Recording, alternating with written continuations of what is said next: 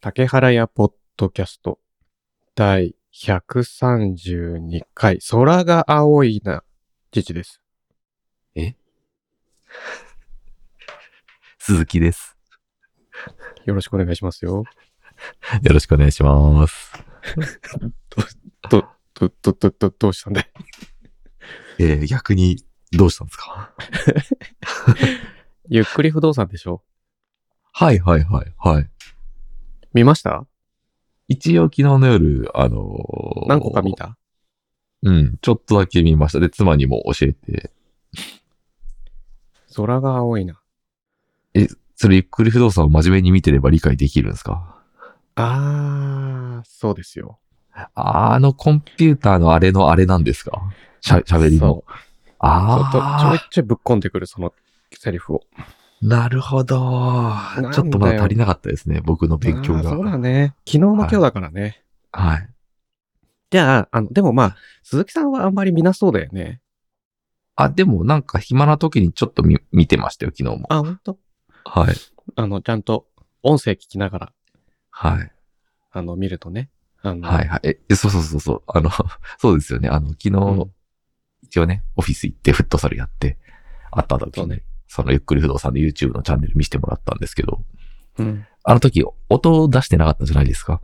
そう、あの、会社のマシンにはスピーカーつなげてない、そもそも。あー、なるほどなるほど。なんで、うちに帰って、うん声が出たらなんかあの、あれ、いわゆる AI 音声っていうか合成音、そうそうそう音ですよね。あの、ゆっくりだったん、でゆっくり、ゆっくりフォーマットだよね。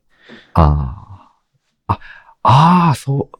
あ、いわゆる、あー、ゆっくりフォーマットって何ですか あの、ゆっくり何々、ゆっくり何々っていろいろあるじゃないああー、はいはいはい。なんか商標登録何回やでちょっと揉めてたやつですか。はいはいはいはい。そうそうなんそうだ。そう。そうそれで、あ、こういう声なんだと思って、ちょっとこう、そう多分ね、だから、はい。他のゆっくりシリーズ見たことはないけど、みんなあのフォーマットだと思うよ。ああ、そっかそっか、繋がった。そっか、あれもいわゆるゆっくりシリーズなんですね。そうそう。ああ、なるほど。ごめん、適当に言ってるけど、きっとそういうことだと思う。なるほどね。はいはいはいはいはいはい。まあそういうことにしときましょうか、とりあえずそうそうね。テキスト2スピーチで喋らせて、はいはいはいはい。みたいな。なるほど。で、それ、空が青いななんですね。そう。見てもらったらわかある。ーじゃあ、そういうこと鈴木さんもな、じゃるあ、ほど、はい。そう、あの、妻氏と一緒に見てもらって、このはいはいはいセリフが出てきたら、これかと。なるほど。 わかりました。ちょちょっと楽しみですね。楽しみが一個増えました。そう。昨日ね、あの、はい。久々にまた会ったから、うん。鈴木さんとね、うん。あの、部屋探し大変だねって言ってね。そうですね。ちょっとじゃね、あちょっとあのー、ね特殊な企画の部屋な、が一番合ってるなって思っちゃってるんで。好みがね。うん。であれば、ゆっくり不動産で紹介されてるような物件とかを見に行く機会があったらいいんじゃないのみたいなそうですね。話からね、そのゆっくり不動産のチャンネル、YouTube チャンネルをね、紹介して、うんで、何個かこう、ピッピッピッってその場で見てね。そうです、そうです。で、例えばこれだったら、この概要欄に、どこのデザイン事務所がやってるとか、どこの設計事務所がやってるって名前が出てるから、うん。そこのサイトに行って、うん物件見てみたらいいんじゃないみたいなやる話をしたんだよね、昨日ね。そうですね。うん。そう。なんかいいの見つかるといいな。そうだね一応あのー、えーっと、今週末日曜日か、にうん平塚に行ってみることになりましたね。あの確定で。あ、そうなんだ。はい。それ平塚って言ってよかったんですかまあ別にいいんじゃないで すか。まだ決まってもないし。東京っていうようなもんじゃないですか。あ、そうだね。はでい。かい、でかいからね。はい、西の方にちょっと行ってみよう西かのって方いう。に。はい。そ、そっちの方に行くのって初、初いやいや、えっとね。あ、いや、初なんですよ。わはい。これまでなんか予算の関係なのか何のかわかんないですけど、いいなと思える物件が、ほぼ東に集中してたんで、あ、海の近くっていうのも初初ですね。おおーうん。ちょっとどうなるかなと思いながら。はい。はい。楽しみですね。うん。素敵物件だったらいいね。今週の、 そうですちょっと待って。今週の引っ越し、あっという間に終わったね。もう終わりましたね。 これぐらいのコーナーですよ。はい。大人気コーナーが。なかなかね。はい。はい。大人気コーナーといえばあれだね。はい。あの、恒例のお便り来てます。ああ、大人気コーナーですね。誰が喜んでんだろええ喜んでますよ。はいいう。ラジオネーはムい祖母。うん最近、専門分野の難しい話をしないの で、楽しく聞いてます。いろいろな話題にヒートアップするのも勉強が必要。うん3月に入ると忙しくなるので、5話くらいは一気聞きする、になるか も。一気聞きはやめた方がいいと思うんだよね。まあまあまあまあ。お便りもらっても僕らが覚えてないっていうね、あの致命的な、そうなんだよね。はい。何の件について喋ってんだろう。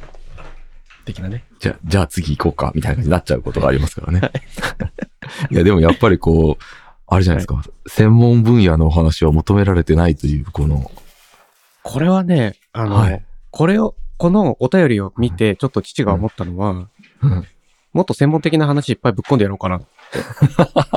なんでですかほらさ、うあんん、まりさ、聞き心地のいい番組になったら困るわけ。困るんですかだってほら、聞く人増えちゃったらちょっと、言いたいことも言えない世の中ポイズンが出来上がっちゃうかもしれないでしょ。まあ、増えないと思いますけ ど。なんか、すごい川残用しました、今。うーん。まあ、まあ、じゃああれですね、その、時間配分みたいな方がいいんですかね。こう、専門的な部分と、あ柔らかい部分と、みたいな。ちゃんとね、コーナー分けするみたいな。なのか、回によって今回は専門的ですみたいなことやるんですかよくわかんないですけどね。なるほどね。確かにな。まあまあまあまあ。ままあまあ、でもどっちもあってこその竹原屋ですからね、もうね。そうですよ。はい。なんたって父は専門家なんで。僕もね、あごめんごめのん、、ちょっと待って、ちょっと待って。言って自分で恥ずかしくなった、今。いやいやいや、そうなんで、僕も相槌のプロなんで、そうだね。この相槌は。言って自分で恥ずかしいやつね。はい。うん。 まあ、毎週ね、このうんラジオネーム祖母さん。まあ、お便りくれてますが、うん。まあ、ちょっと忙しくなるっぽいんで、うん。しばらくはお便りとかないかもしれないですね。確かに確かに。最近ずっと毎週いただいてましたもんね。そうですね。はい。なんか、タイミングが合ってたんですかね。その、聞くタイミング、視聴環境とかも確含かにめ。確かに。うん。うん。まあ、でも、一気聞きは、おすすめはし ない。まあでも楽しみ方は人それぞれですからね。いや、そうです。それもそうですよね、本当に。はい。はい。専門的な話と言ったらさ、えなんかはい毎週取り上げちゃってるけど、うん。チャット GPT ですよ。いやー、でもあれもうあれじゃないですか。専門とも言い切れない感じになってきてるんじゃないですか。なんかほら、あ、リンク貼ってなかった。うん。 API とう Whis、ん Whisper。うん。あの、10分の1のコス値段で、はいはいはあの API で、はいあの、ボンドできるっていう API。チャットい。なん GPT のかそれ API とで、はい。 Whisper API。それでなのかな、なんか VS コードに、のあアドオンがもう出ましたよね。あ、そうなのチャット GPT の、はい、出てました。はい。ああ、そうなんだ。みんな、生き急いでるね。まあまあまあまあ。で、これがさ、うん戦闘君あたり0.002ドル。この値段設定はよくわかんないんだけど、あ、チャットえそんな GPT 安い API んので方すかがね。そうそうそう。はいこれがやっぱり10分の1ぐらいらしいんだよ、もともとの。価格設定の。え、1000トークンで0.002ドルうん。 ?1 トークンじゃなくてそえう。まあね、だから、すごい価格破壊起こしちゃったよね、みたいな本当ですね。感じはすあれる。これ今僕別の記事見てるんですけど、1トークンあたり0.002ドルって書いてありますよ。あれ、書いてるあれ記事が違う、見てるものが違うぞ、これ。 いや、そんな時は、あの、はい本家の方の記事を見てみましょうか。本家のはい。リリースあ、確かに確かに。を見ると、プライスは、いや、本家は、はいチャット GPT API は0.002ドルパー 1K トークンズだから、やっぱり1000トークンはね、 1K。おー、そうなんだ。激安ですね。すごいよね。はい。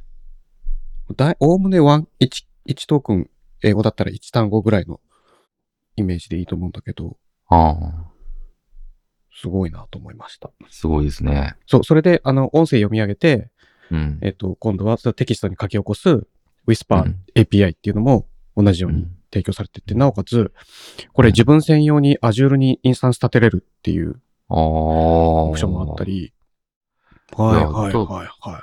そうやると、ほらだ、業務システムが組み込みやすいじゃない。うん。でこれいろいろ書いてあって、そう、送っはその実際に、えっ、と、モデルに、あの、い。うん。送るプロンプトを30日間は保存するけど、それを。を使って再学習はさせないとか、はいはいはいはい。あの、今までちょっと不明だったところが、はっきりしてきてるっぽい。すごいなぁ。いや、これ、 それで言ったらもう、あの、なんでしょう、こういう対話形式の、うんあの、ポッドキャストも、チャット GPT と普通にやれますよね、音声で。あ、一人で喋り、喋って、そうそうそうそうそうそう。相方は、うんチャット GPT。チャット GPT。はい。全然やれますよね。今はい。回のゲストそは。したらそ、チャッ空が多いなって言ってくるかもしれないですよ。 ト そうだ。喋ってくれるかなうんちゃんと合わせてくれるかもしれない。それは、ゆっくり、ゆっくりシリーズの、みたいな。ですね、みたいなうね。ん。うん。乗っかってきてくれるかな。そしたら、やばいな、僕、僕の仕事が奪われますね。今んとこ大 丈夫。オープン AI のあそうですか API は。あの、すあのテキスト2スピーチはないから。スピーチ2テキストはあるけど、いやいや、それだって、だって、だって、竹原さんにかかったら、連携したらいいだけじゃな いですか。その文字をこう、そうトだねゥースピーチの方に。そうだね。なんかさ、それって面白いのかね。うーん。でもしま、はい。あの、まあ、それって面白いことこいつは言ってくるんですかっていう疑問に対する答えが今日一つあって、はい。あの、いろいろテストしてたんですよ。はい。チャット GPT 君の。はい、はい、はい。で、あの、学習モデルがちょっと古いっておなじみじゃないですか。うん、うん、うん。だから、うんえっと、最新の情報を、の URL を、うん。あの、プロンプトに入れて、本当だ、なんか、下に書い てある。はい、はい、はい、はい。この URL に、のサイトに書いてある情報をうん。教えてくださいってうん。言ったら、うんあの、フェッチしに行くのかなと思ったの。うん、うん、うん気になるじゃん。うん。そしたら情報のモデルの鮮度が古くても、そのサイト見に行って、だ、うんゲットし、データダウンロードして、うん。それを要約してくれたりするかなと思って試してみたら、うんうんそれはしないんだよね。うーん。あくまでモデル内のものしかやらない。だからそんなにインタラクティブに外部とにリクエストを送ったりはしないんだけど、なるほど、で、ね。気になったわけ。竹原屋 .com について、うんう 知っていることがあれば教えてくださいって言ったの。うん。読み上げますね、今から。うん。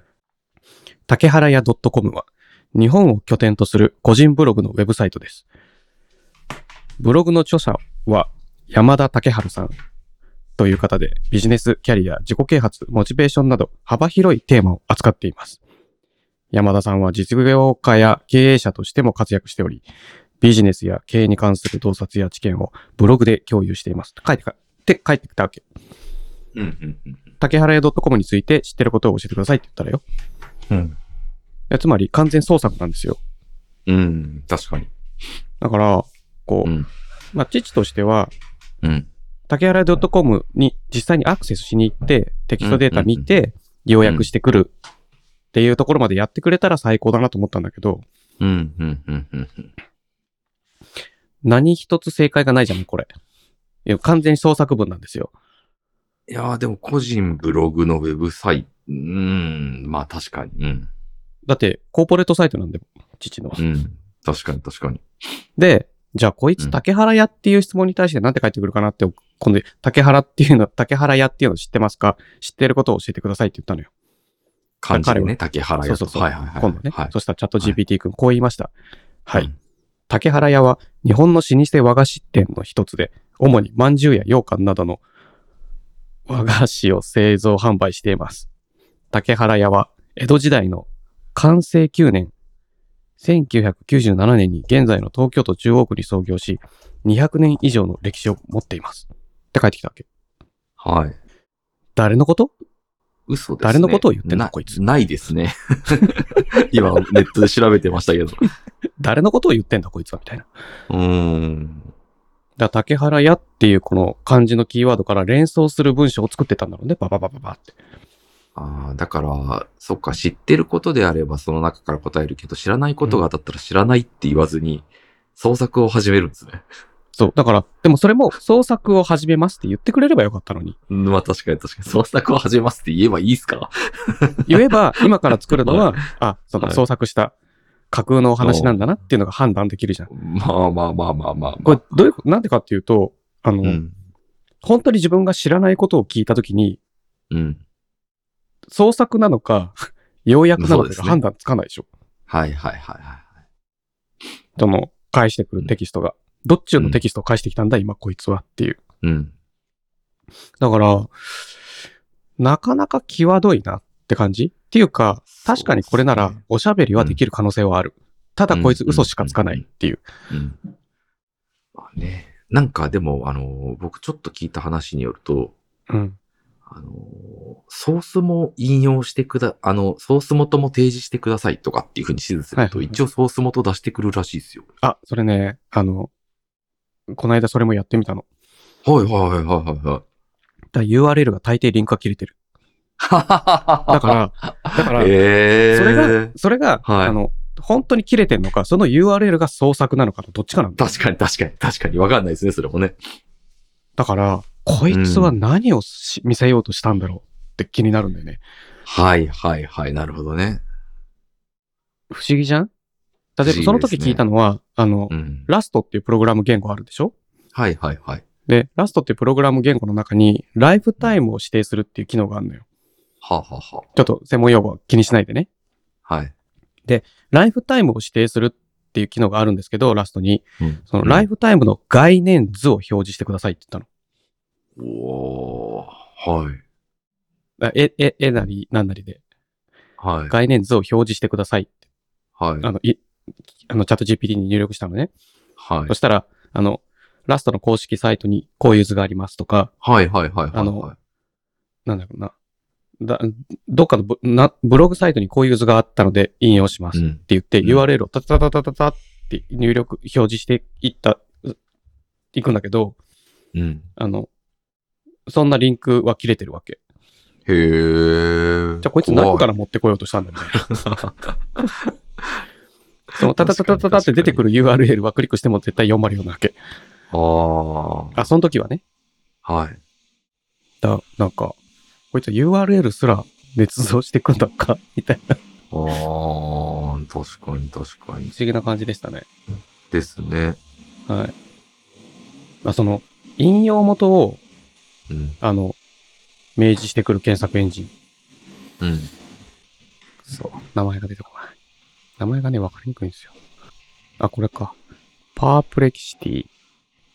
ほ同じく会話型の検索エンジンなんだけど、う。はい。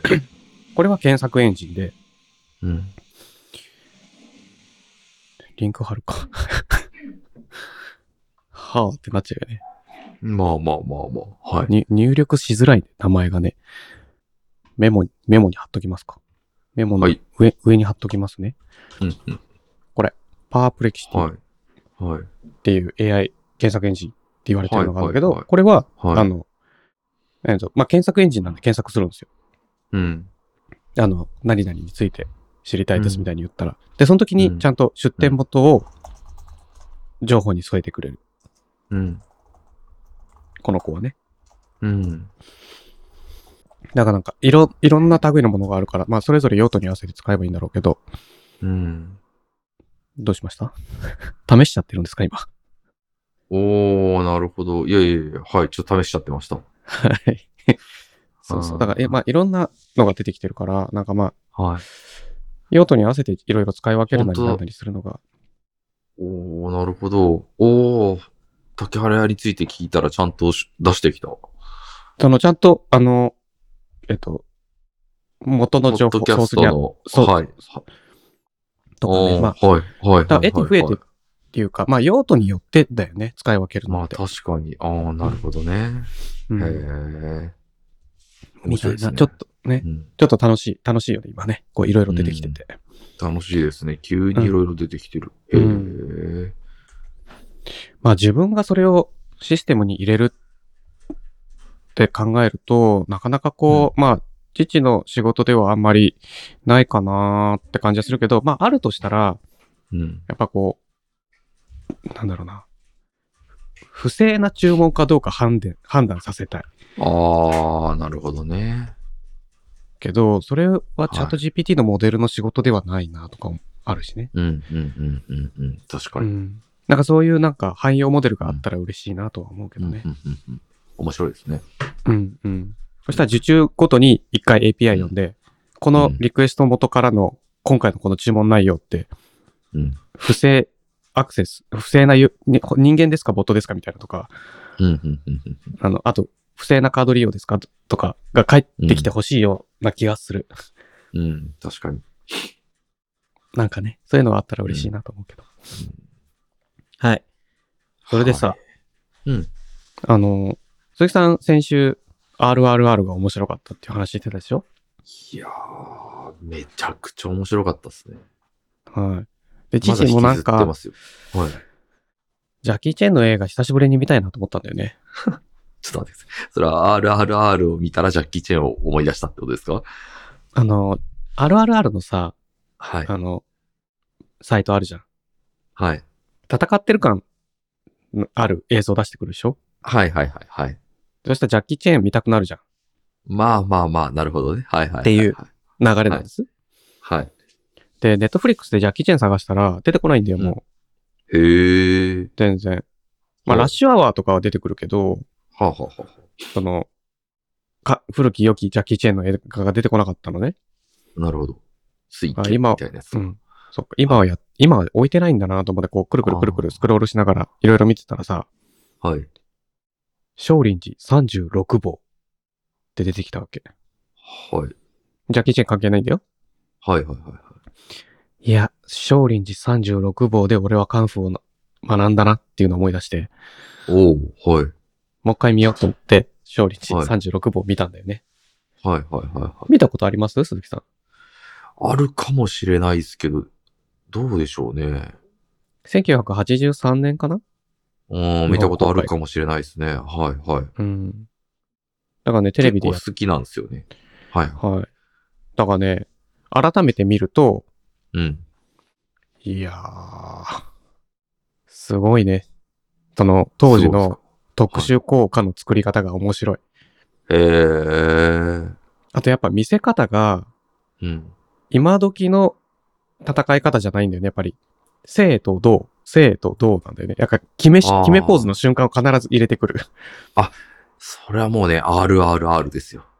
あ、そっちもそうなの RRR と R は、もうね、うんあのね、なんて、すごい、ケレン味がすごいんですよ。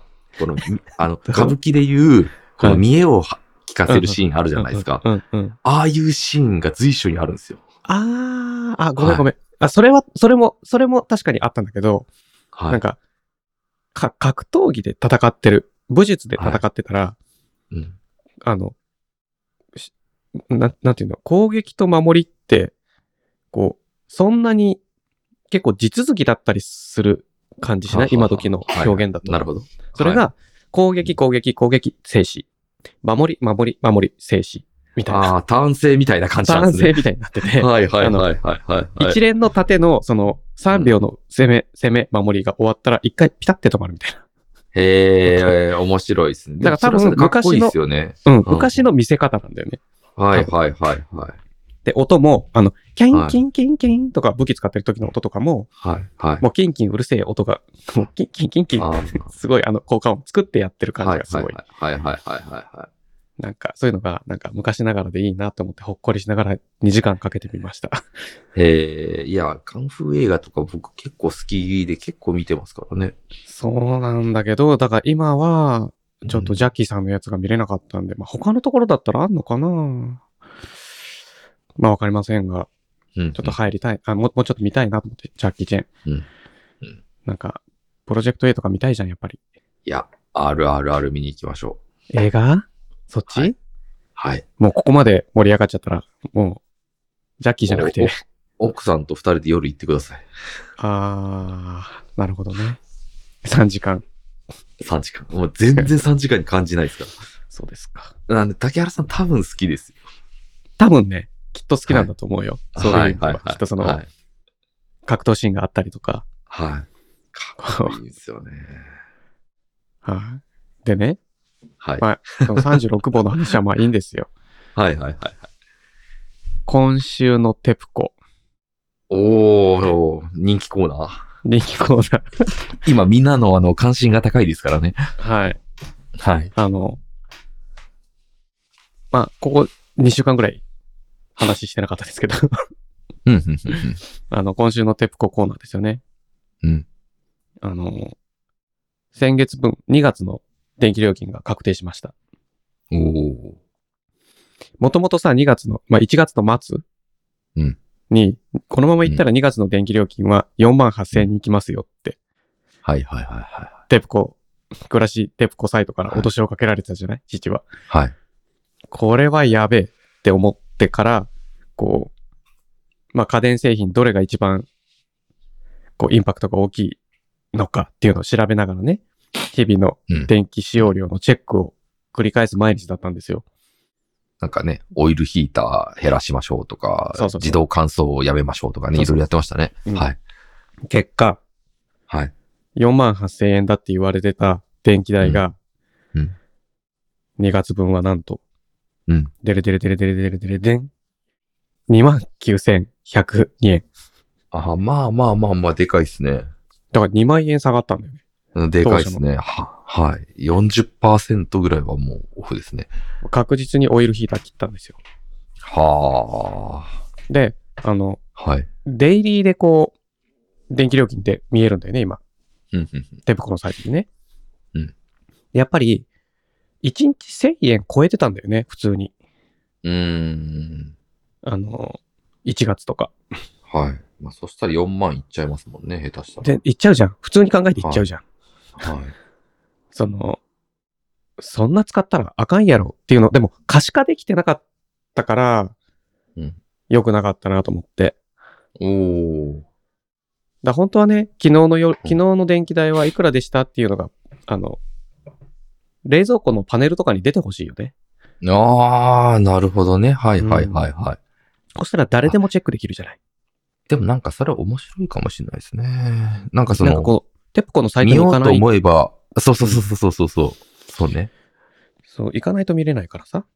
ああ、でも見ようと思えば見れるものって意外と見ないことも多いそでうそすうそうからそうね。。そうそうそう。はい。だからもうこれ見たいって思ったのを、このウィジェットをポコンと冷蔵庫に貼りたいよね。はいはいはい。ああ。それテプコだけじゃなくてもね、なんかその、あそそううそういうそうのそうポンポンやれたらめっちゃ便利ですよね。楽ちんだよねーって思うあよね。ーあー、今だとどうな。まあまあ、それもありっすね。はい。なんで、あの、はいろいろ試して、こう、い。うん。試行錯誤の結果、電気代が3万円超えることはなくなりましたよね。うーん、めでたい。まあ、でもね、あの、2月、行っても2月短いんで。確かにね。はい。あ、でももうあれか、3月になったら、あの、そうそうちょっと暖かくななるしとか。そう。だから暖房あーそうのね使用、え使用エネルギー量がまたぐんと下がっていくじゃないはいはいはいはいはいはい。だからもうじゃあ、一旦乗り切ったかもしれない。乗り切った感じがする。で、今月は、ああの、うんあれじゃない、やっぱドラム洗濯機、ドラム洗はいはいはい濯機はフル稼働に戻すってやって、また電気代がどう変化するか。まあ、花粉とかもね、ありますからね。うん。なんか干したくないじゃん。はい。はいはいはいはい。で、今、室内に干してんだよね。加湿の名目で。はいはい。はい。でもまあ、加湿の名目。はい。はいまあね、ちょっと洗濯機もうんちょっともえ戻した上で今度電気代がどのぐらいの推移するかみたいな。ああ、なるほど。いや、でもじゃあもうあれですね。月1ぐらいの企画になっちゃうかもしれないですね。そうだね。もうそういう意味では今月のテプコのコーナーに結構 そうそうそうそうそう。ちょっと ね、変わっちゃうかもしれませんけどね。うん。いやいやいところや、ですでがもいいコーナーでしたね。はい。そうだね。はい今日赤裸々に語ったからね。はい。いや、いいコーナーでしたよ、こ れは。あありがとうございます。じゃあ、うんこのコーナーはもう終了ということで。え月1でや、や、やりましょう、せっかくあ、なそっかそっか。そっかそっか。はい。まずはえっね。と、鈴木さんってさ、シャワー浴びることもあるんでしたっけ今。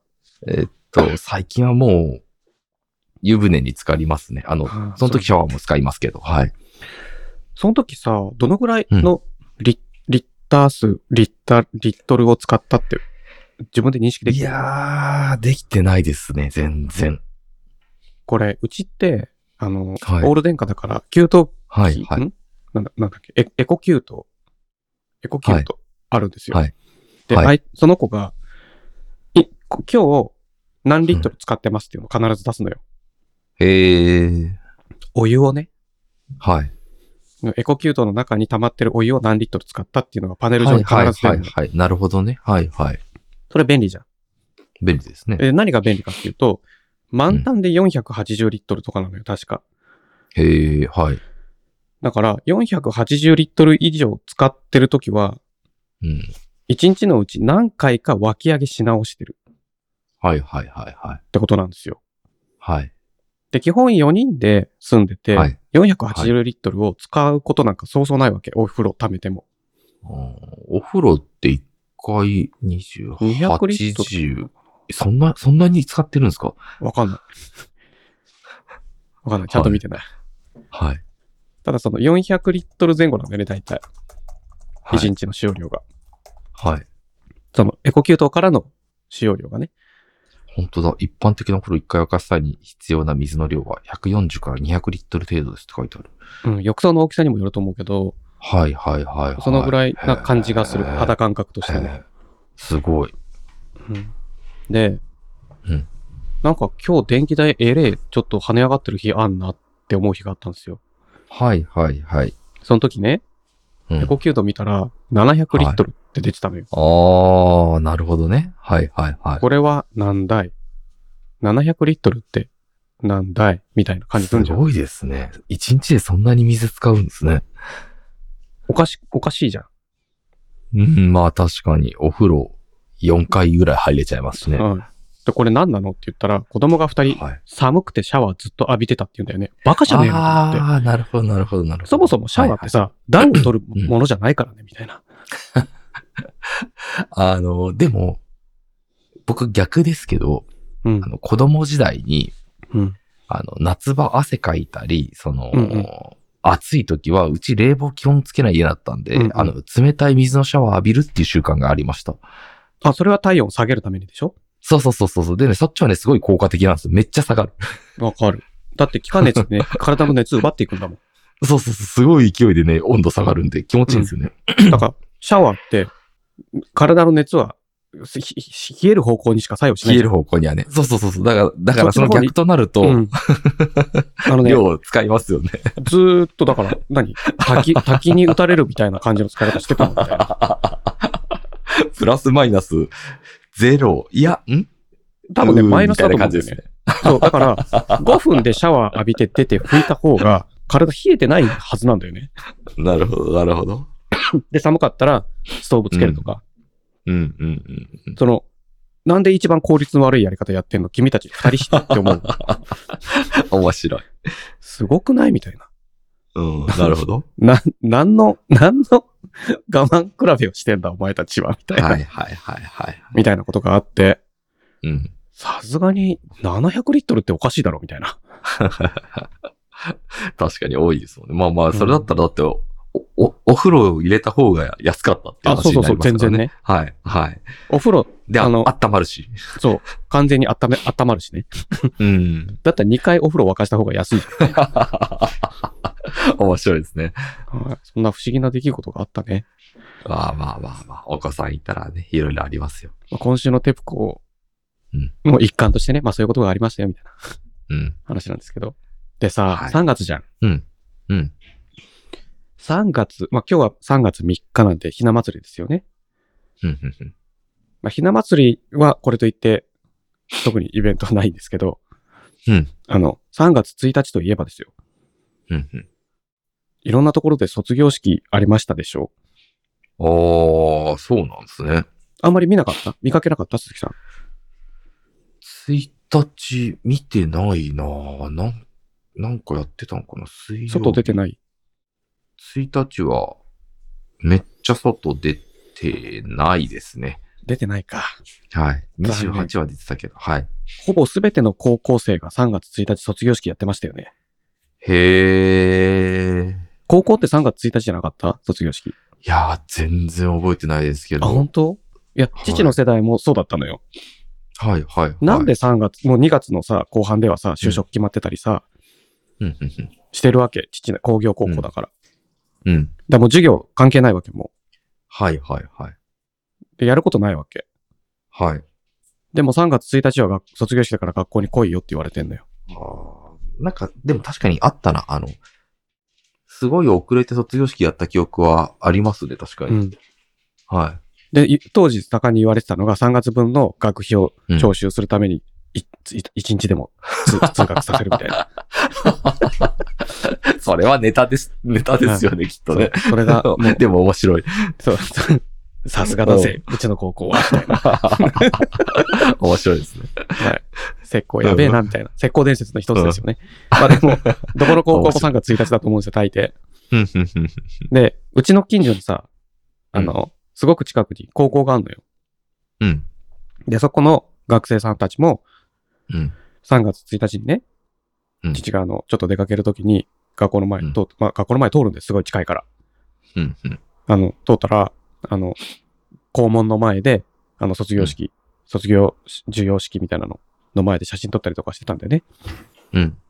で、そっか、彼ら卒業か、みたいな感想を抱くと同時に、うんそこの学校、今年で閉校なんですよ。廃校になるんですよ。えーはい。だから、最後の学生たちが、その、卒業した日だったんだよね。おー、はい。だから今はもう誰一人、だからこ高校そのものが廃校になるから、はい、はい、あはの、もう誰一人来ないんだよね、そこには。い。へでえ。それを思う。うと、すごいちょっと感慨深い気持ちになったんだよね。ん。あのこの子たちが最後にこの学校で学んでいった子たちなんだなってちょちらっと考えたら、うん。なんかこう、ふむふむって気持ちに、ちょっと、なりますね。そう、なったんだよね。で、ずっと垂れ幕してあんのよ。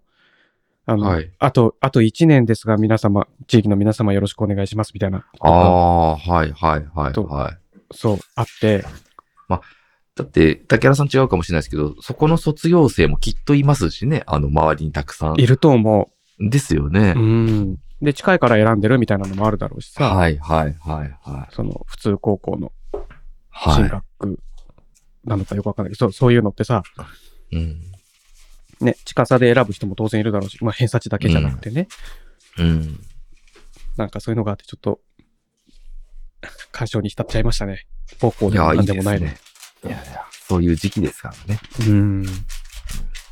でも、またね、こう、いろいろ、あ、昨日なんか僕ちょっと楽しかったですよ。あの、急にうん、あの、フットサルも楽しかったんですけど、あの、新入社員ですって言って二人来たじゃないですか。来た。なんか、ああいうイベントがもうちょっとあの、3月、4月っぽいなと思って、ちょっと楽しかったです確ね。かに。はい。父も初めて会った。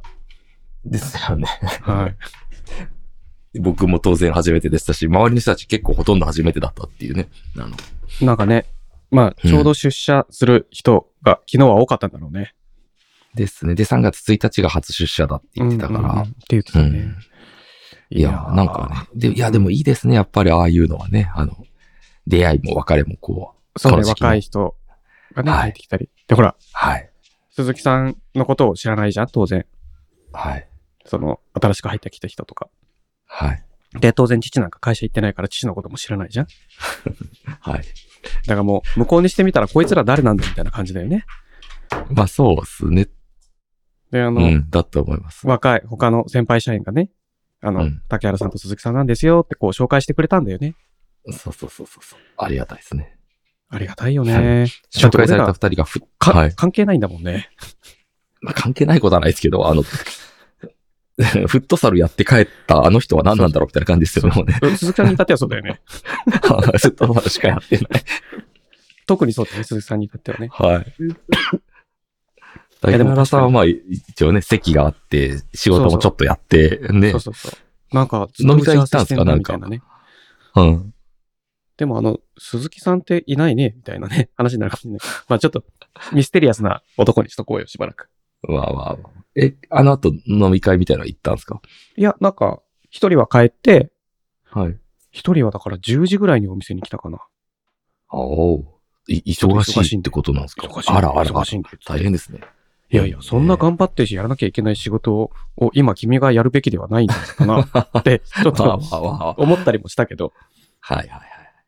まあまあいろいろ、ペース配分は人それぞれだろうし、うんうんうん。まあチ確かーにチームの都合もあるんだろうから、ちょっとよくうんうん口出しはしませんけど、うん。うんまあちょっと、こう、ペースは考えた方がいいかもね、とは思うよね。うんうん。はい。それでいいさで、すねちょっと、ちょっとオープニングトーク長い。え これオープニングトークだったんで すかもう一個、ちょっと難しい話があって、はい。父さ、オーディオインターフェース2台使ってるっていう話したのし、覚えてますあの、代引きで払ったやつと、と、そうそうそう、その、はいまあ、Windows のラップトップにつなげてる方と、Mac に、はい Mac スタジオにつなげてる方と、はいはいはい。で Mac スタジオにつなげてる方は、バイクもつなげないから、光ケーブルで Windows に使ってるオーディオインターフェースにつなげてんのよ。はい。あの、スピーカーは Windows につなげてるオーディオインターフェースにしかつなげてないから。うん。でも Mac の音も Windows の音も同じスピーカーから音を出したいから、うん。 Mac からは光出力で Windows のオーディオインターフェースの光入力に挿してるのね。はい。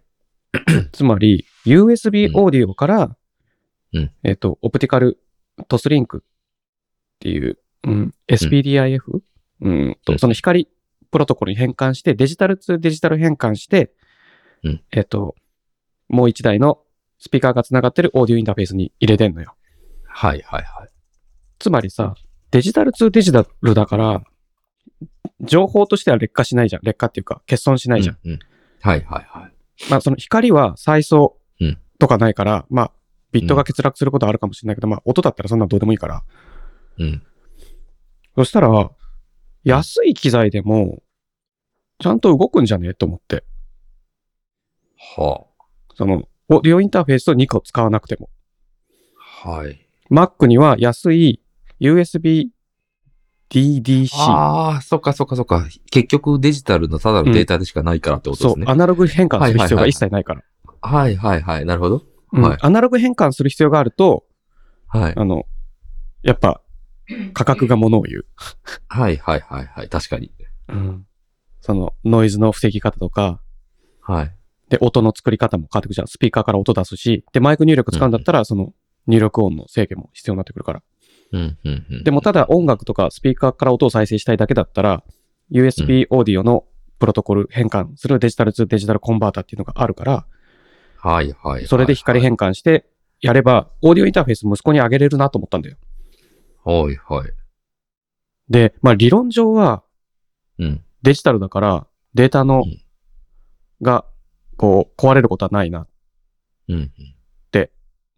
心、頭では理解するんだけど、心が反応しないわけ。本当に本当に、はみたいな。はいはい。はいはいはだけど、まあ、わかんないから、とりあえず安いやつ1個3000円くらいのやつ買ってみようと思って買って試したわけ。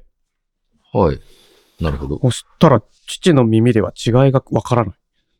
えー、それってあのー、ちゃんとした、んあの、い、イヤホンっていうかヘッドフォンみたいので聞いてってことですかうん。スピーカーでしか聞いちてゃない。んとしたスピーカーで聞いてっうん。ていうう。ん。は違いが全然わかんないい。。えー、嘘え3000円と15万円のオーディオインターフェースで同じ音なのみたいな。ーはいはいはまい。あ、そのデジタル、2デジタルコンバーターしか使わなかった。はい。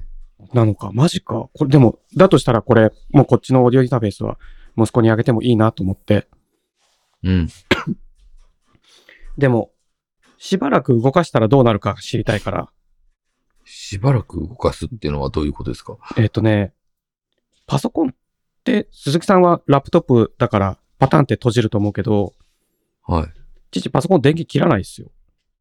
ほうほうほうほうほずーっと動いてるんだよ。う。はい。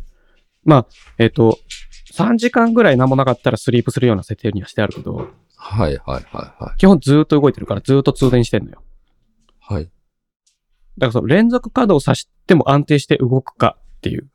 おーあと、スリープから逆に復デジ帰しても、ちゃんと動はくいはいはか、みたいな。ああ、なるほどね。はいはいはいはい。うんそういうこう、しばらく使い続けて、ちゃんと動くかみたいなのを確認したかったのね。うん、うん。で、昨日の夜仕掛けて、うん今朝、マシン立ち上げて、うんで、なんか音再生したら、あ、最初ちゃんと音鳴るじゃんと思ったら、うん10分ぐらいで、ジリジリジリ、ジリジリジリって入り始めて、ええあれはい。これ音、データのソースが壊れてんのかなと思ったけど、はい。壊れてなくて、その USB の安い DTC はいの USB ケーブル抜いて USB ケーブル差し直したら直ったんだよね。ええはい。で安いやつは、それがあるって書いてあったのよ。へえはい。どの、どのもの、まあそもそも USB DDC っていう製品が世の中に圧倒的に少ない。まずね。はい、はい、はい。大体みんな DAC 使うから、は DAC ってあのアナログ変換もできるやつ。スピーカーに出すようにはいはい DAC を使う。あ。はい、はい。 DDC だけの機能が欲しいっていう人はあんまりいないっぽい。えーいやでもいっぱいいてもおかしくないと思うけどなと思いつつね。うん。その、まあそう。で、だから、んその、まあ、ん一昨日の夜から仕掛けてたのかな。はい。昨日は会社行ってたもんね。はんだから一昨日の夜から仕掛けて、今朝確認したらもうノイズが入り始めてって、リセットしなきゃいけない。ケーブル抜き差ししなきゃいけないみたいな状況になってたから、へえいやー、やっぱ3000円ってこのクオリティか、みたいな感じな、な、なんで、そんな、ずっと続いてたらノイズが入るんですかね。暴走するんだと思うよ。はあ。チップの。何かが。へえあオーバーフロー。ーするのか、わかんないけど。はあ、はあ。でも多分、これ使っ、これって、なんか、プレイステーションとか、なんかゲーム機につなげて使う人が多いらしく、はあ、はあ、はで、その場合はみんな結構大丈夫大丈夫って言ってんだけど、そりゃそうだよね。毎回電気切ってんだもあ。ああ、なるほどね。はい、はい、はい。面白いですね。ん。うん。で、知事みたいに、こう、常時電、は通電した状態で使ってると、うん。何かがオーバーフローして、その、へえ処理が正常なデジタル変換ができなくなってる感じのああ。ノイズがプチプチプチプチプチって入る。へえなるほど。やっぱさ、オーディオインターフェースは優秀だなと思ったね。うーん。もう、どんだけ動かし続けても、うんおかしくならない RME のオーディオインターフェース。はい、はい、はい、はなんかそういうのあるんだなって感じたね、これ。でもまたこれでまた USB DDC の違うなんか製品を探す旅に出なきゃいけないなと思うと、またう憂鬱い。なるほど。いやいや、憂鬱じゃないですよね、全然。でもね、だから本当に物がないんだよね、種類が。 ああ、そうか、そうか。そう、選択肢がすごい少なくて、その中でまあ、あ評判のいい、その、あ、はい。安い価格帯で評判のいいやつを選んだね。だって高いやつも見当たらないんだもん。うーん、なるほどね。うん。だからね、まあ難しいよなと思って、じゃあ、はい。じゃあ今週のニュースいろいろ見ていきましょうか。はいはいはい。オープニングトー ク。長かったけど。やっとね、やっと終わりましたね。はい。はい。やあっとって言うなや。あ、はいはいはい。ついにね、ついに、ついに終わりましたね。ついに終わった。うん。アットラストですね。はい。アトラストです。ファイナリーでもいいよ。はいファイナリーでもいい。あはい。の、先週さ、うん。父またちょっと激しく憤ってたじゃん。なんか憤ってました。全然その後何も来なかったんで、うん流れましたけど。 何も来なかったって。あ、鈴木さんにその、そうそうそうそうそうそうそう。鈴木さんに憤ってるわけじゃないからね。はい。あ、その話を続けることがなかったからってことああ、そうそうそうそうそうそうで、その後ね、あ、これじゃいかんと思って、またこれをはい。こういうサイトをずっと見てました。2023年1月後半、ふふっとなったお気に入りツイート、トゥギャッターのまとめ記事です。ああ、なるほど。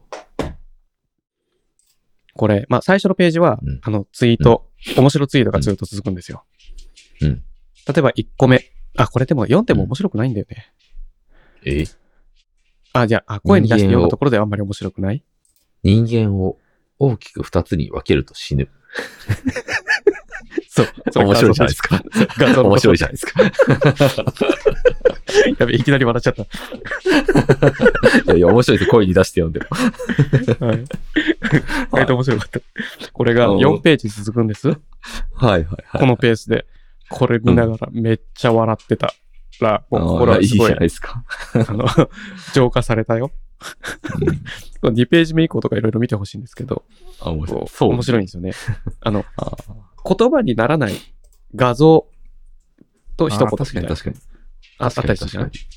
はでいも。その画2像ページ目のうん。 3個目のツイートとかも、なかなか秀逸で、はい。あの、お弁当箱に梅干しがブワーって詰まって て、その上にお米がちょこんって置いてあって、確かあの、ツイートが夫婦喧嘩って書いてあるんだよね。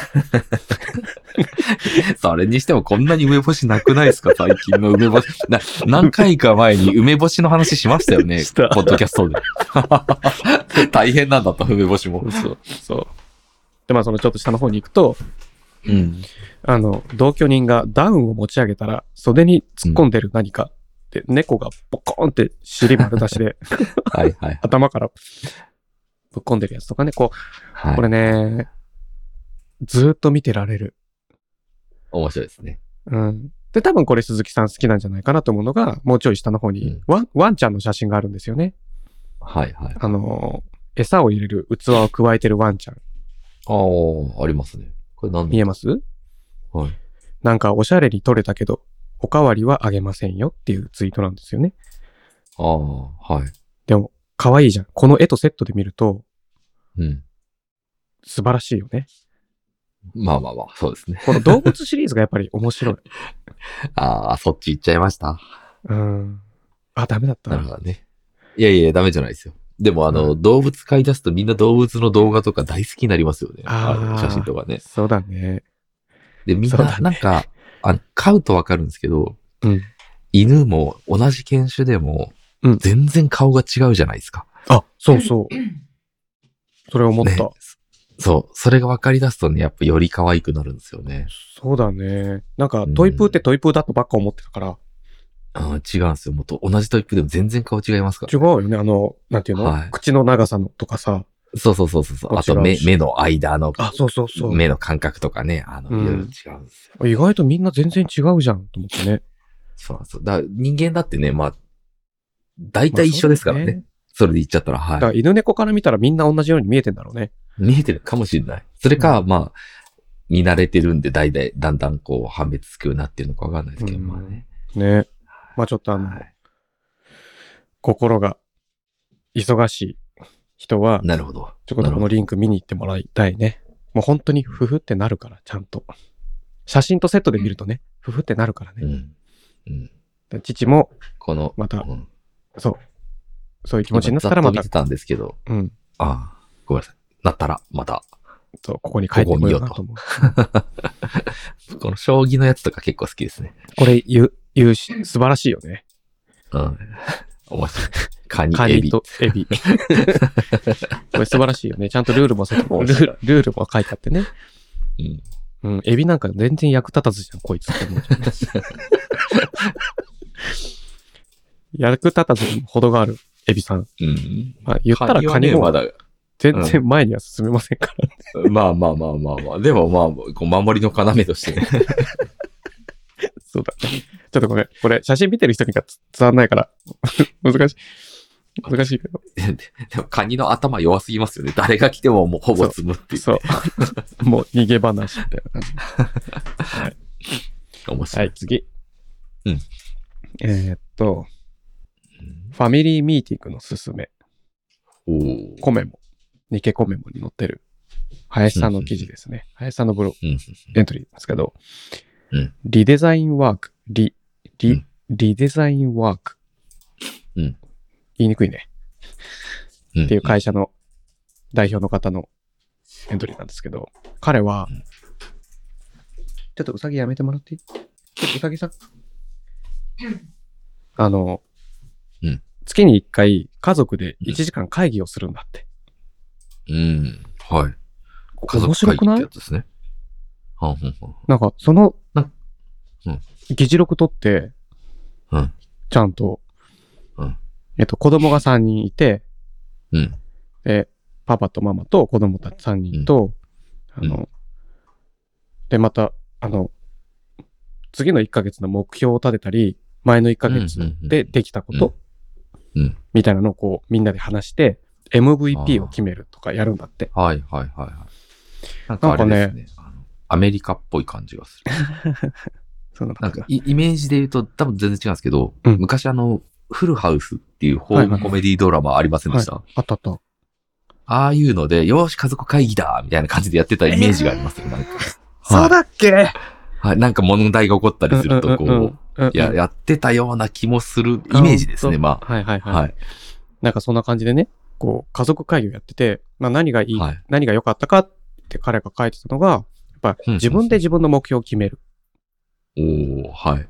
子供をね。うんうんなんか、そうすると、で、なおかつ MVP っていうう、んただの、え、栄誉うん。なんだけど、MVP になれるかな、みたいなのを、モチベーションうんにしやすい、みたいなのうが、ん彼の家では良かったわ、みたいなことでやってるみたいなんだけど、子供は逆にそういうの楽しいかもしれないですね。ね、あ、これ、ちゃんとう、ん。 あの、お風呂場きれいにき掃除しといたら MVP 取れるかも、とかね。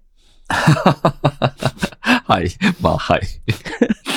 部屋ちゃんと急に毎日きれいに片付けたら MVP もらえるかも、とかね。はいはいはいはいはい。まあ、そういうところからなのかなってちょっと思った、父は。すごい。この家族会議議事録シートとかめっちゃ凝ってますね。そう、すごいのよ。その、えーちゃんとフォーマット作っ。てさ、うん。なるほどなーって感じして、すごい感心したんですよね。ああ、面白いですね。うん、ここういう取り組みってやっぱこう、なんか、家の中だとそんなにちゃんとやろうってしなかったりもするれじゃないあーめっちゃわかります。はい、はい。その、コミュニケーションそのものを。そうですね。ちょっとはい雑になりがちうん。なんだよね。とと特に父はそうわかで。ああ。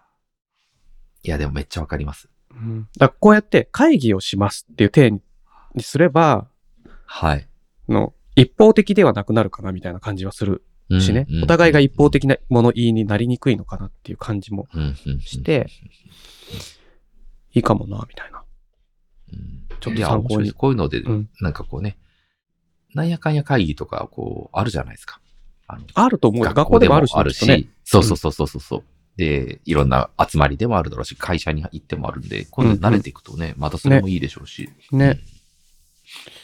で、こうス、キルもあるんでね、なんやかんや。あ、はいそうだね。進行スキルもあるだろうし、ちゃんとそこで発言する自分の考えを言葉にしてそうそう喋るってそいううのっそうそうて。そうそう。できない人できないもんね、全然ね。うん、それを子供の頃から月一でやってたらすごくいいと思います、そらそうだよね。うん。確かに。それはいいかもしれないね。そういう、んこう、成長の、につながるいい刺激になるかもしれないね。うんお小遣い、お小遣いあげるみたいな、こう、あれが出てくるわけですよ、きっと。あ、そうそう、議題としてね。 おそうそ小うそう遣いは、必要な時にもらう方がいいのか、月に1回いくらってあいとうか制ね度にするのはいはいか、はいみたいなのはをい、今月はメイントピックにしたいと思います、みたいなね。とかね。はい。例えばね、例えばそういうのもね。いいと思うねはい。はい。こういうのもちょっと取り入れていきたいなってちょっと思思った記事なんで、うんこう、鈴木さんってさ、その、うんまあ、奥さんと二人だとしても、じゃうあん会議をします、みたいな手で向き合うことってないでしょ父は少なくともな、なか、ないけど、今まで。まあまあまあ、ないですね。あもっと普通に話し始め真面目な話うん。それがほとんど9割9分ぐらいそうですし、たまにごくごく真面目な話するときも、うん。あの、1分とかで終わりますね。大あ体。あ。もう決め、あの決めましょう、みたいな。ああ、そうそう。それこそ、まあ、会社辞めるときとか、ああ、意外と真あ面辞目めな話だねていいですかみたいな。とか、 まあまあまあ、そのぐらいです。あ、いいよって言って終わるんですけど。うん大体お互いそうか。うん。はい。ゆっくり休みなーみたそいなねれぐらいですね。 あはあ、なるほどね。なんかそう、もう会議、鈴木さんもだからその会議を2人でやった場合だとどうなるかみたいなのもなんかし知りたいところでい。もある。やあんまなさそう、そうーいうそうやり方は。うーんなんかね、僕、妻とはその、すごく、こう、なんだろう、一緒に生活してていいんですけど、うん。ただね、例えばで言うと、うん料理を一緒にやったりすると結構ね、あの、合わない。手順とかなんかね、お僕もちょっとなんかね、こう、作業指示を与えるみたいな感じになっちゃいがちだし、あなんかね、お互い気持ちよくやれるかっていうとそんなことなくって。あ、そうなんだ。うちは逆だう。ね。うんちあ、は、本当ですかあの、はいキッチンに2人で立った時ほど、チームワークが発揮される瞬間はないね。っあらあらあらあらあら。ていうのじゃがあ、ちょっと違うパターンですね。そうそう、はっい。ていうのが、料理を、調理をする主導権は基本つ、妻が持ってて、はいはい。父はとにかく洗い物一切残さないに徹するんだよね。はい、なるほどね。で、はい洗い物ってなくなったりするじゃん使はいはいっ。て洗って、使って洗ってで、こう。はい。で、なくなった時にじゃあ窓かけ回しとくから10分みたいはいな。はいはいはいそうはいはい。なるほどね。あの、父クッカーが発動するみたいな。ああ、なるほどね。うん。えーなんなんかね、そういうのあるんですよね。あの、ついこの前もあったのが、あの、ベッドをちょっと買い替えようかって話して、あの、い下の座材、あの、材だけあうの、んうんうん引っ越すんで、どうせ。はいはいはい。で、かつ最近あの犬もあの、高い段差とかあんま作らないようにしてあげたかったんで、のあーもはいうは、いすの、すのこベッドにしましょうって言って。低くね。うん。で、それをこう買い替えて、い家にね、一週間ぐらい置いてあったんですよ。こう運ばれてきて、まだ組み立ててないやつが。もともとあるやつもばらさなきゃいけないよね。そうなる。あ、それはね、一緒にやったんです、二人で。あ、はいはいはいはい。で、一緒にやったんだけど、その組み立てる方は妻がいつの間にか一人でやっちゃってて、はい。で、全部セッティングされてたんですよ。はい。どうしたのって言ったら、なんか一人の方が気持ちよくやれるから、楽かなと思って一人でやっちゃったって言われて。 なるほど。なんか含み があるな。なるほど。あ、さようでございますか、みたいな感じでし一た。緒にやるとね、確かに。に肉体労働的には楽だけど、あーだこーだ鈴木が出るのかなそうそうそうそうそうそう、出るらしいんで すよ。なるほ どね。なるほどね。ちょっとなんかこう、そう、そうならないように策を練ったんですね、じゃあね。彼女まあは、多分、素そう、晴一らしいと人思いでますよやりたいときやった方がいいかなって思ったんでしょうね。ね。はい。じゃあ次で、まあ肉体労働でも、じうん、まあ、はい、次。その次の記事言ってもらっていい次の記事。強盗が逃逃亡時にシートベルトを締めるか関連。おーはい。これ、あの、た、普通のブログ記事なんですよ。うん。ブログエントリーなんです。普通の方うの。ん。うん。これね、常々思ってた。うん。シートベルトしますえっ、と、強盗がってことですかい。はい。テレビとかのすシるーんンじでゃないはで、すか。はテレビとかのシーンでは必ずシートベルトするんですよ。あはあはあはあ。してるんで。すよ。は父は、こう、う常々そこしなくないって勝手に思い込んでた。い。あだってはい強盗入って逃げる途中だよとか、あ。うん。なんか、なんか、そ、それで言うと僕は習慣が出ちゃう気がしますけどね。ああ、っていうか、あなるほどね。で、そ、じゃ、じゃうんつまりその人普段からはシートベルトしてるってこと強盗なのに。そう。そうそうそうそう。普段はししてる強盗であれば、その時に瞬間にもその習慣が出てガチャって閉めちゃうみたいな。うん、なるほどね。なんかそういう、こう、異次元っていうか特殊な状況で自分は悪いことをして早く逃げ逃げたいっていう時に、そのカチャってする時間取りますかねみたいな。いやーあのね、それはもう初めの一歩じゃないですか。初めの一歩。なるほど。幕の内それが、僕の、はい。それが車に乗る時のルーチンだ、みたいな。 ああ、で、ではなくてごめんなさい。しちょえっと表現が悪すぎる。あの、漫画の初めの一歩ですね。で、ボクシングなんだよ、じゃあ。いやいやいやあの、ボクシングの初めの一歩も繰り返し繰り返し反復練習で、はい。その、もう反射でこうやっちゃうっていうのを身につけるわけですよ。はいはいはいはい。だから、もう繰り返し繰り返し反復練習でシートベルトをつけるっていうのは身についてたら、はい。異常な事態の時こそ、その習慣をやってしまうと。そんな健全な人が強盗しますうーん。まあ、まあ、ということはあれですか、その、そもそも、うん。強盗する人は普段から、えーシートベルトを締めてない可能性が高い人だと。ぐらいの、こう、世の中に対する自分のはい。はい。存在価値、自分をかっこよく見せようとするアピールな感じがしてならない。強盗ってそうなんですかそんなに計画的にやるんですかみんな。なんかこう、追い詰められてやむなくみたいなことではないんですかねええ計画的じゃないの違う 違う強盗っていやー、難しいですね。わかんない。まあ、い強盗今のところ話してるの気持ちは、そ、の、うん本当に、あの、金品を奪うっていう意味ね。はいはいはいはい、ははなんか、そんな思いつきでやるもんなんですかい。もう、うん、なんかこう、強盗、なんか、やっぱり、その、判断すると思うんですよ、基本的に人って。何がよりいいかっていう。はいはいはいはい。うん。で、いろんな打ち手があれば、その中から強盗を選ぶ可能性って、例えば僕とか結構低いと思うんですよね。そうだね。うん。なんだけど、選択肢がなくなっていって、でもなんか選択した結果、強盗の方がまだ自分にとっていいっていう判断を多分してるんですよ。うんうん。うんうん。何の話ですかこれ。今何の話してるんでしたっけ今ね、シートベルト締めるか締めないかの話です。 これ、このブログは何なんですかだちょ、ちょ、ちょ、ちょ、も戻しましょう。なんか何を喋ってるのかわからなくなってきた。そう。でも、うん。で、まあ、このブログの結論としては、はいはい。いや、シートベルトするでしょっていう結論になるんですよ。お、そっち寄りのあれですか。はい。はで、い、まあ、鈴木さんも話を聞く限り、まあ、シートベルトはするんじゃないですかねっていうはいはいはい。話の感覚なわけですよね。この状況なら。でも、竹原さんはしないだろうと。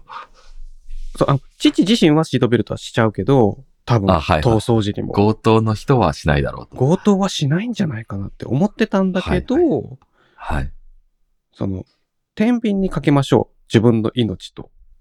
うんその、き危険だからシートベルトするんですよね。うん、うん、うん。で、その特に逃走中なんて、もしかしたらカーチェイスになるかもしれないんだから、うん、うん。してない方が、強盗の成功率が下がるんじゃないかみたいな話ですよ。うーん。なるほどね。いや、難しいなぁもうカーチェイスになったらほぼ積んでるっていう。そうだね。まあそんな感じはするけど ね。まあ、カーチェイスとは書いてないんだけチェイスど、にならずとも、そうね。チェイスにならずとも車でその場からこう、うん離れるっていう。ってういううん。時にうん、うこう、まあそういう精神状態の時に事故を起こす確率高いでしょうみたいな。いや、それで言ったらでも、そもそも事故よりも、うん。シートベルトをつけてないせいで警官に止められたら積みますよね。ちょいちょいちょいちょい君、シートベルト、お前さっきのあの強盗みたいな。そうそうそうそうそうそう。そっちのリスクの方が高くないですか、確事故かよにりなも。検問で引っかかっちゃうっていうリスク ね。そうそうそうそうそう。それだったらちゃんと締めておかないと。逃げ切れないもんね。そ確かになまあそういう意味では、う。強盗は積極的にシートベルトをした方が、成功確率が高まるってことだよね。っ高い。高まる。てことは一流な強盗ほどシートベルトしてるんだ。そういうことですよ。一流はするんですよ、じゃあ。そうだねはいだからあの、コンビニ強盗みたいに、そのコスパの良くない強盗はそうそうそうそうそしうてないかもしれない。そ、あ、そうね。あいやの、ー、これ面白いですね。コンビニは強盗して、多分、あうの、ん原付で逃げるんでしょうね。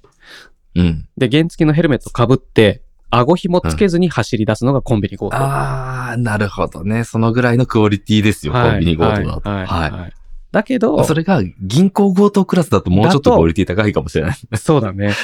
すべての所作に意味があって、きちんと危険予測もしながら、うん。シートベルトもちゃんとすると。確かには、いその方が理にかなってる気がえする。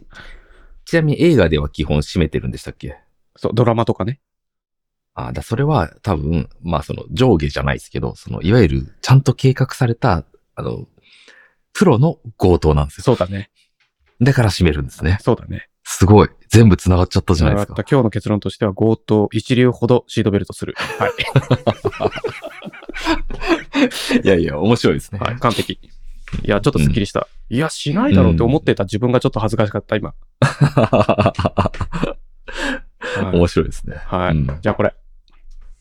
真面目な話していいうん。集英社オンライン。インボイス制度導入に待った。ほとんどの国民が知らない。実は消費者は消費税を支払っていないという事実。ほう。ご存知。あ、ごめん。これね、後半、前後半なんですよ。はいはいはい。で、父前回、あの、前半しかまだ出てない時に読んでて、今見たら後半が出てるから、えー、後半後でまた読みますが、前半だけでうもんちょっとさらっと説明しますが、うん消費税って買い物した時に払いますでしょう皆さん。うん。鈴木さん消費税払ってますよね買い物するとき。はい。はい。払ってる感覚になってますよねはいはいはい。なぜでし、なぜですかそういう風に書いてあるからですね。ですよね。はい。ただ、それはミスリードです。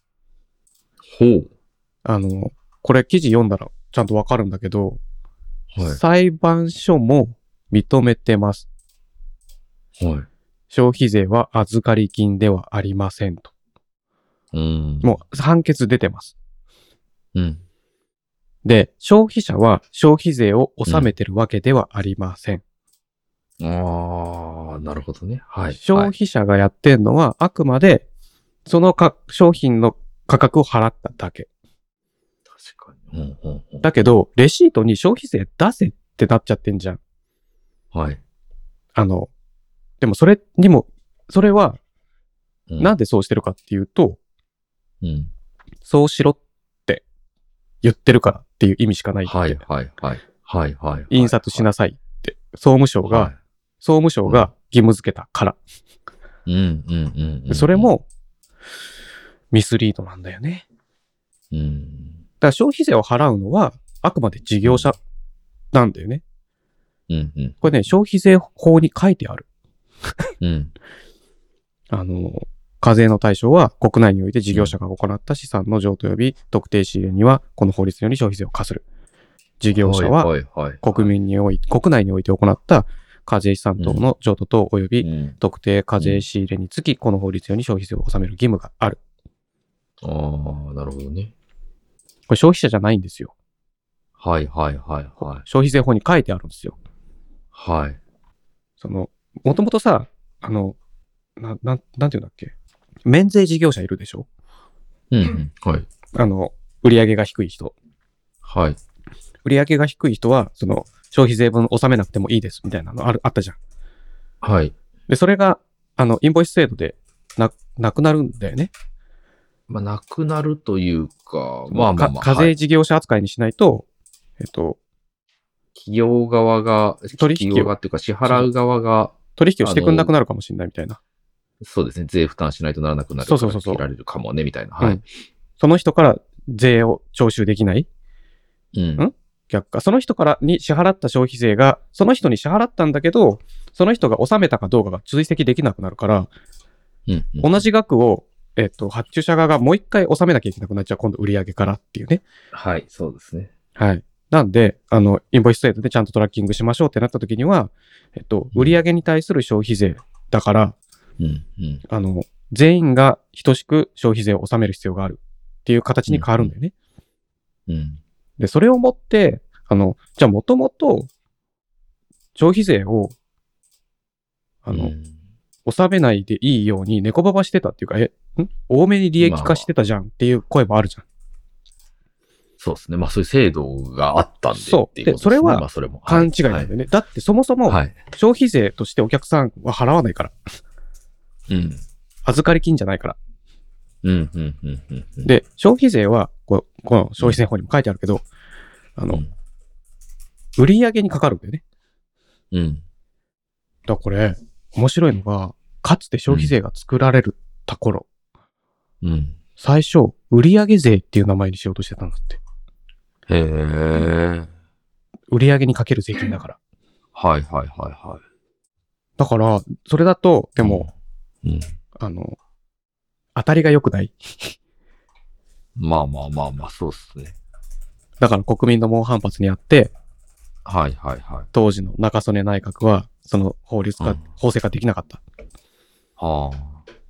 で、その後、竹下政権が1989うん年、消費税っていう名前に変えたの。へえ。そしたらら全員が等しく負担して納めるもんだよっていう認識が作れた。なるほどね。本当は違うんだよ。売上からはいはい。事業者が国に納めるものだから。いや、まあそうです。確かに。はい。はい、だから消費者は単にその価格がいくらのものを買っただけ。内訳がはいはい消費税何パーとか書いてあっても、それは総務省がやれって言ってやってるだけで、何の消費税としての効果があるわけではないはい。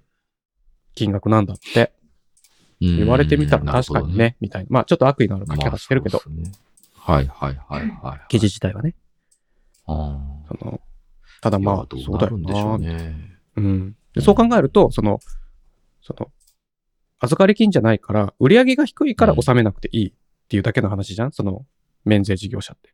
はいはいはいはその、もらった消費税を払ってないんじゃないんだよ ね。い。うん、そうですね。確かに。単純にはい、売り上げが低いから免税されてるだけ。消費税そもそももらってるわけじゃないから、消費税としてもらってるわけじゃないから。そうですね。はい。単に商品価格としてしかお金をもらってることになあーならないから。でもそれがそういう法律うんがあって、ちゃんと判例が出てるっていうのに驚いたね。うん。で30年前にその判決出てるのに、確かに。あ未だにああだこうだなってるっていうのが、なるほーいやーど。怖いっすよね。囚われの聴衆と同じ現象が起きてんな、みたいな。もう、囚われの聴衆。はい。もう忘れたあー、何でしたっけ電車の中で、あの、広告があったら、見たくないものも見なきゃいけないし、聞きたくないものも聞かなきゃあいけー、な。はいいはいはい。それはいはいははい権利の侵害だっていうのは、いや、パブリックの空間においては、あなたの権利よりも公共的なメリットが優先されますっていう。はいはいはいはいはい。ありましたね。はい。うん。それを、その自分の、自分が嫌だからっていう理由では、何ら規制をかけることには、はできませんよっていう。うん、うん。それはあなた一人のわがままを受け入れるだけだから、うん。なみたるほいど。なね。ペットのうんとらわれの聴取でそんな話だったと思いますけど。はいはいははい。なんで消費税、消費税じゃねえや。 しょあ、でも消費税か。消費税ってそうだったんだっていうのがちょっと勉強にななった、これを見て。単純に仕組みはそうなんだっていうのはね。い。でも、なんかあれですね、もう待ったなしで、えー今年の10月からみたいな感じそうでだね進んでますけど、インボイス制度はねでもなんか、なんや、まあまあまあ、なるんでしょうけどね、今の流れで言ったら。うんまあ、でも、そうね、廃案にするしかないもんね。うん廃案にできないのもう立法。なのかなもうなんかよくわかんないでですすけどねね。わかんない。ね。う。うんん、まあどうなっちゃうんでしょう。交互期待って感じですね。そうですね。はい。じゃあ、最後。うんこれですね。うん5年後には日本製冷蔵庫が世界を席巻冷やすメカニズムを根底から変える磁気冷凍のすごい技術。ほこれね、びっくりした。なんかさ、冷蔵庫とか、冷蔵庫の仕組みってなんとなくでも知ってた、鈴木さん。知らないっすね。そもそもなんで冷たいのかって全然意味がわかんないですね。えっ、と、簡単に言うと、うん、蒸気圧縮。水の、おの蒸気の水の温度をすごい下げて、それを圧縮することによってみたいな圧話ですか。縮し、えっ、とね、液体が気化するとき、気化熱で熱を奪うでしょ、はあはあはあ、はい。と、あの、気化しちゃったじゃん。はい。その場合、はい。。水が、液体が。はい。はいで、それを圧縮すると、また液体に戻るんだよね。はいはいはいはで、圧縮するときに、あの、コンプレッサーが動くからグーンっていう冷蔵庫。い。おーつまり、気化熱がそ、気化熱で冷やしてるの分だけは捨てて、あえそう、熱は捨てるんだよ。それで、あーあー、中のそういうことですよね。へそうそうそうそうえ。へえ。だからまあシャワーで体が冷える全然意味わかんないですけど、のなとんかすごいですね。かシャワーで体が冷える。はいはいはいまあまあ確かに 確かに確かに。はいえー、すごい。で、それが、こう、すごい高圧縮なのか、まあよくわかんないけど、なんかそういう、えっ、と、冷やしやすいものがあるんでしょうん。あの、冷媒、ガスが。うん。で、フロンはもうやめましょうってなって、うん。うん。うんえっ、と、今は違うやつ使ってるんですよね確かね。へえ。違った何使ってるんですかね。違うか。今はフロン使ってるの大外フロンは何使ってんだっけガスって書いてあるな。うん。まあいいや。なんか、そういう感じらしいんです。うん。で、それを、コンプレッサーで圧縮したりするんじゃなくて、うん磁力でできるっていうのが、分かったらしいんだよね。おお。おー不思不思議だけど。うん。そうですあの全然意味わかんないですね。そう。だからガス、ガスを、あの、圧縮したり、コンプレッサーで圧縮したり、その、もう一回、はい。こう、ん気化させたりして、うんあの、えっと、冷やすんじゃなくて、磁石を近づけたり離したりして、うん。熱、熱がうん。奪えるみたいな 話っぽいでうす。ん。難しいね。い。はい。うん。なんか、うーん、自生体の向きが磁石を近づけると同じ方向に向くじゃん、バーンって。うんうんうんうんでその時に、あの、熱を奪うんだって。へえ。だから磁気熱量効果っていうらしいんだけど、うん。で、今度磁石を外すと、また、えっと、元に戻っていくみたいな。うんうなんかそういうのがあるんだって。まあ今の問題としては、そんなに大型化できてないっていうのがあるらしいんだけど、はい。その、だから冷蔵庫として実際に物になるのはもうそんなすぐにはならないみたいな話なんですけど、うん。まあ5年後ぐらいには、10年か5年後ぐらいにはいけるんじゃないかって話で、これ、だどえっと、つまりさ、冷蔵庫からコンプレッサーがひ必要なくなるんですよ。はいはいはい。冷蔵庫の電気代のほぼ全てはコンプレッサーでしょはいはい。要するに圧縮する。はい。ですごいグーって圧縮して、熱を奪,、はい奪うたあの気化、気化したものを液体に戻すために。はい確か、はい多分。うんうんだから、冷蔵庫がうんめっちゃ電気代安くなる可能性があるっていう話なんですよ。へえ。すっげえご薄いな。いやいや、いやいや、すごい、すごいなと思って。はい はい。いや、めちゃくちゃすごいですね。めちゃくちゃすごい発明だと思うんです、これ。あで、これができたら、だから、こう、冷房の仕組みが根本から変わるーうん。じゃないですかね、みたいな話で、へえ。磁気冷凍っていう、新し意い。外と5年もかからないかもしれないですね。まあ、基本、基礎技術はもう確立されてるから、あとうは、んこう、どういう素材を使うのか、そう磁石がやっぱり難しいっぽい。へえ。こう、いい感じでこう、強弱がつけれる磁石が欲しいみたいでいすやよ。ーなんかでもこういうのってほんと革命ですよね。あの、うんなんて言うんだろう。蒸気うんうんうんみたいなのがそもそもまずあって、うんうんうんうんその蒸気の次ですよね、なんならこれね。そう。とか、あれだよね。すごだいかっら、すそねう、イメージそんな感じだよね。はい。根本的に、あ、え電子レンジって何でしたみたいな。急にそう、そうそうそう。のそうっすね。みたいなイメージだよね。あ電子レンジが出て蒸気が来て、電気 が来てはい。